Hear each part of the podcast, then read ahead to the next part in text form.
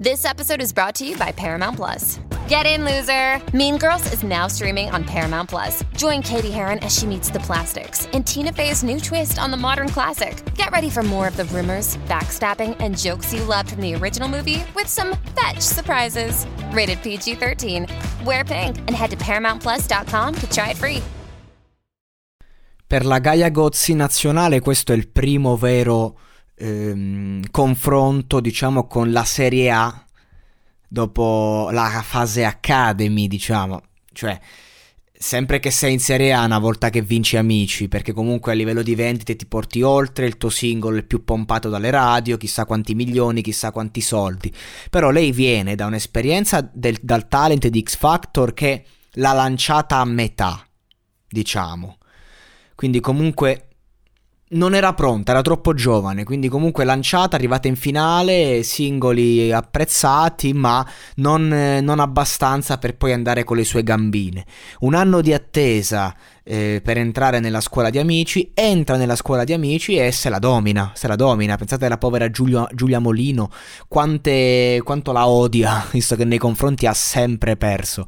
Cioè è incredibile e quindi di conseguenza eh, finisce Amici, lancia il singolo che Shega, che era già ben lanciato nei mesi precedenti durante la scuola di Amici, e lei si ritrova a, a poter andare con le sue gambe, quindi lancia l'EP e con le, le, solite quattro tracce che aveva cantato lì e ci, ci, va di rendita, fa il video tempo dopo e va così e si ferma in attesa di Sanremo, ovviamente, ed eccola qui. Quindi questa diciamo è l'opportunità che la deve portare a, a stabilizzarsi, che lei comunque eh, dopo il disco di Amici devi fare un nuovo disco, un nuovo singolo che, che, regga. E allora lei si lancia e ci prova con Cuore Amaro, un pezzo che dice che appunto parla di sé e della sua storia. Ovviamente il Cuore Amaro è il suo ed è una canzone che anche a livello di arrangiamento racconta l'artista. Dice infatti che è un sound sudamericano fresco, quindi in stile pop italiano, ecco, un mix, mettiamola così.